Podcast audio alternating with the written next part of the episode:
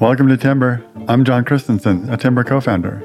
Timber is podcast hosting for people dedicated to the craft of audio storytelling. And we're also a place to read about these same people and what they do to amaze our ears. The podcast I'll be reading about today is Undisclosed. It was created by Rabia Chaudry, and this story was written by British journalist Sean Williams, who lives in Berlin. I've gotten to know Sean over the last several months because Timber worked with him a little bit to get his podcast off the ground. His show is called Underworld, and it's about mafias and international crime and cartels. It's a really fun weekly chat slash scripted show that's doing really well because of the talents of Sean and his co host, fellow journalist Danny Gold, who came out of Vice News. Anyway, that's not what this is about. Let's learn all about Rabia's creation, Undisclosed. This is one of the best reported pieces we got in the first batch of stories written for Timber. I was really impressed with it, and so thanks so much for writing it, Sean. She set out to change the world, not entertain it. Rabia Chaudry's story of creating the breakout, genre busting hit undisclosed. As soon as Serial ended, Rabia Chaudry knew she needed to act. It was 2014. Sarah Koenig's 12 parter about the 1999 murder of Hae Min Lee had just changed podcasting forever. The New York Times called Serial podcasting's first breakout hit. Users downloaded Serial 175 million times, and it won the 2015 Peabody Award. But Chaudry, a Baltimore based lawyer and activist, was unhappy. She had known the man convicted for Lee's murder, Adnan Syed, since she was 13. Her little brother's best friend. Their families, both Pakistani American, were close. Syed's trial was beset with procedural flaws and Islamophobia, she said. Rights groups agreed. Chaudry was the one who had initially pitched Syed's story to Koenig, a journalist with This American Life but she chafed at Koenig's equivocal ending. I realized that because of my work with other attorneys on the case, Serial had gotten a bunch of things wrong, the Lahore born Chaudry tells me. But also, people were really hungry for more information. Serial left a lot of information on the table. Serial was huge. Chaudry knew she had an audience for something. She began writing a book, lawyerly and packed with details that hadn't made Koenig's final cut. But her own podcast? Chaudry barely knew how the things worked. To friends who asked, she replied no. It took friend and entrepreneur Shahed Amanullah to convince Chaudry that a podcast was the perfect platform to achieve her goals. They offered something immediate, raw. Chaudry could choose her agenda and how to structure it. The idea appealed. Chaudry resented Koenig's narrativizing and her all white team's fleeting attempt to grapple with the bigotry of Syed's case. There was a money aspect too. Pods were cheap to make, and the cost of producing a 90 minute episode was barely more than producing a half hour one. Chaudry was convinced. She got to work. Alongside attorneys Colin Miller and Susan Simpson, Chaudry dropped Undisclosed's first episode on April 31st, 2015, just four months after Serial closed. We are not journalists or podcasters, its presenters admitted. We are three lawyers who are interested in the minute details of the case of the state versus Adnan Syed. Rather than continue where Serial left off, Undisclosed would offer a forensic exoneration of Chaudry's childhood companion. Today, undisclosed 300 million downloads makes it the most successful wrongful conviction podcast in the world, its website claims. Compare this to CBS's NCIS television's most watched show, which draws around 11.8 million viewers per chapter. It has over 75,000 followers on Twitter and an army of zealous fans. Half a decade after episode 1, things are great. But it wasn't always so. From the get go, media piled pressure on Chaudry to deliver. Outlets including the New York Times, Rolling Stone, The Washington Post, PBS, Vanity Fair, and others heralded the arrival of Serial Season 2.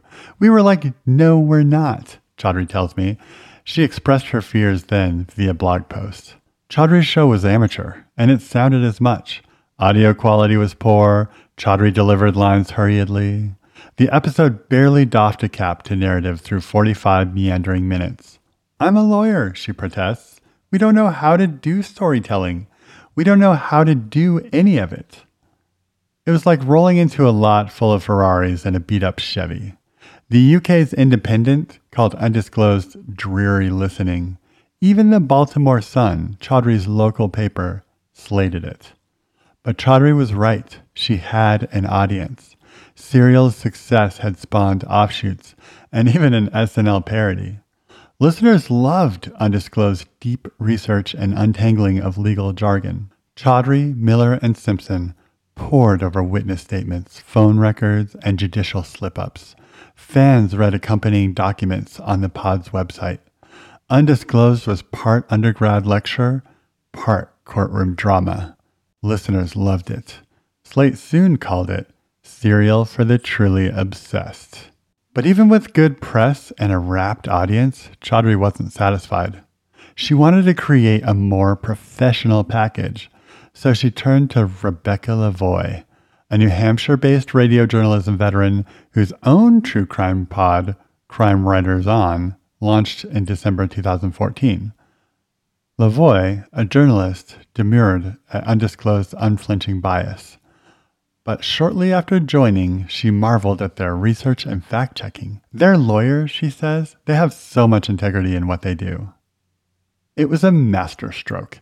80 million people turned into undisclosed first season. Lavoie's editing and production value changed the sound of our program, Chaudry says. Episode 3 blew up the internet. It was a completely new challenge for Lavoie. Narrative has guidelines as old as Gilgamesh. Undisclosed, long, wending, Byzantine, broke almost all. Lavoie was pleasantly flummoxed. They weren't really interested in making a podcast that sounded entertaining, Lavoie tells me.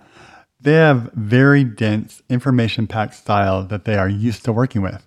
Sometimes when I'm editing it, I think, oh, I would have taken that whole thing out. It's boring. But Rabia says no. The listeners want this.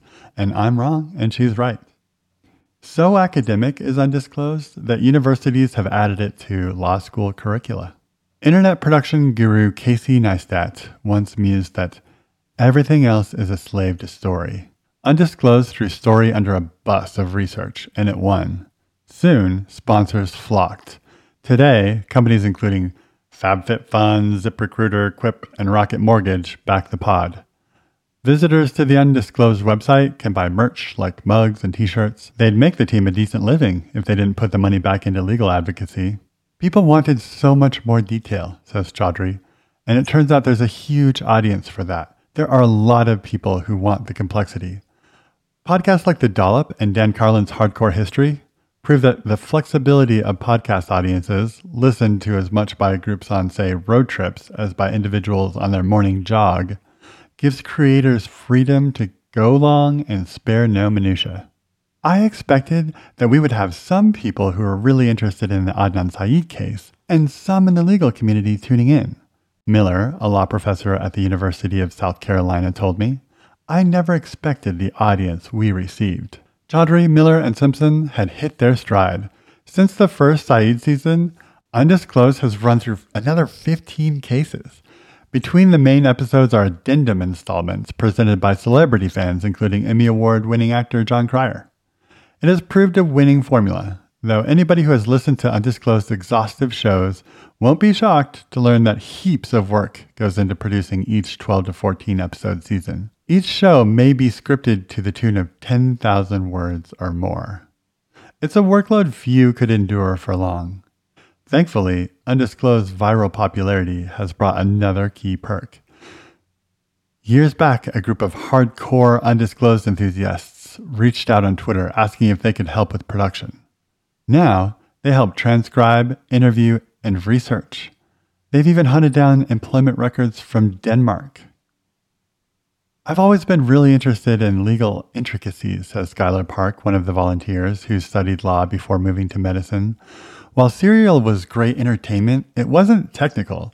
So when Undisclosed came out, it was so exciting to be able to get the dirty from the lawyers. I found that so interesting. Now, says Park, we're a support team. Each of them loves Undisclosed's attention to detail and how it exposes many of American justice's pitfalls. In the beginning, it's harder to follow, admits Erica, a self confessed superfan, but now I feel like I could probably pass the bar exam. It probably isn't for the average listener who wants to be told a story, but it's definitely for people who want to understand the ins and outs of the justice system.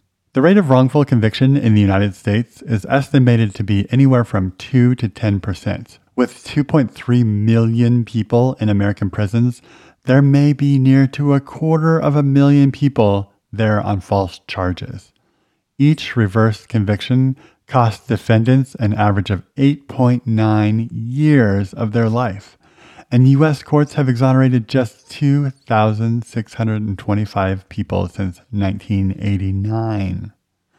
Legal organizations like the Innocence Project, with which Undisclosed liaises, have brought bad cases to TV and magazine columns.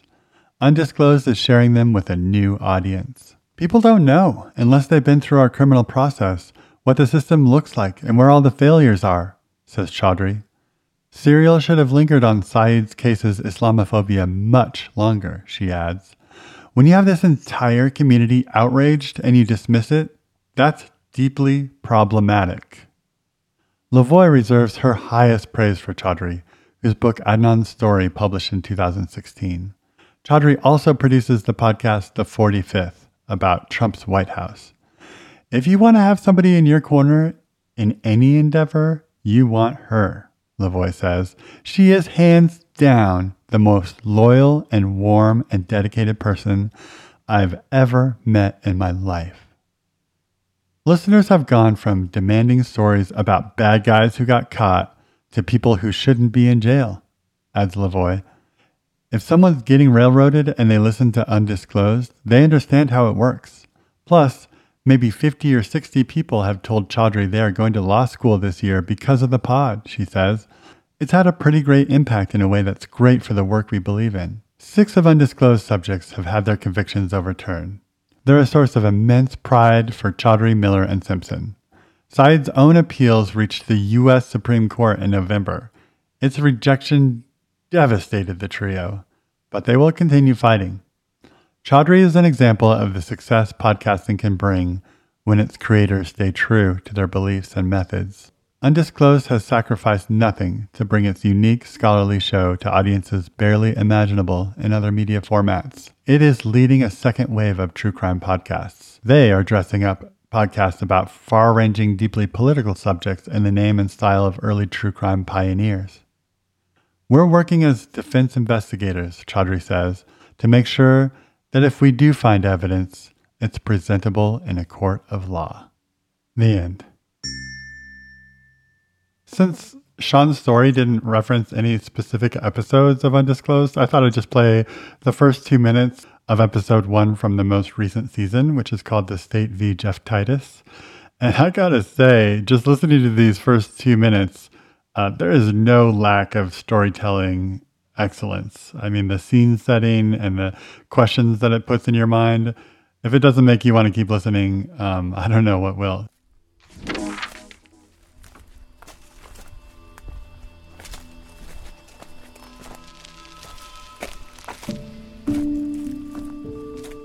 In Michigan, November 15th marks opening day of deer season. For Michigan's hunters, it's practically a holiday. Hunters all over the state head out into the woods and fields in hopes of encountering a deer. Many of them will hunt on private land, but those who don't have access to private hunting areas can try their luck on public lands like the Fulton State Game Area a square mile of swampy woodland in a rural corner of Kalamazoo County that's been set aside for public hunting access. Ron and Sandy Elwell have lived beside the Fulton game area for over 30 years now, in a cabin that they built themselves in an idyllic wooded clearing that borders the public hunting land. Back in 1990, Ron Elwell still was working on the cabin. That November 17th, the first Saturday of that year's deer season, Nearby hunters in the Fulton State game area would later recall hearing the sound of his hammering ringing out through the woods all afternoon. But that fall, um, gosh, I can still remember it pretty vividly. A friend of mine was over and we were building the deck on the back end of it, and uh, I heard the two shots. but you don't think nothing of it because we're this is state property. You know, this is a state hunting area, so you know we hear shots constantly. So, but those two, it was I don't know, it was kind of a quiet afternoon. You know, again, we didn't think nothing of it. During hunting season, if you're anywhere down near the game area, it's normal to hear gunshots all day long. So, if anything, that particular afternoon was notable because of how quiet it was. Just two shots, fired close together, in the hour or so leading up until dark. And after that, things quieted down again. It wasn't until sometime around sunset that Ron Elwell first heard the yelling. Now I want to know what happens. But that's all I can play here, so go listen to the show and find out. Thanks for listening to this story. I've been your host, John Christensen, and music, sound design, engineering, and mastering was done by Roy England.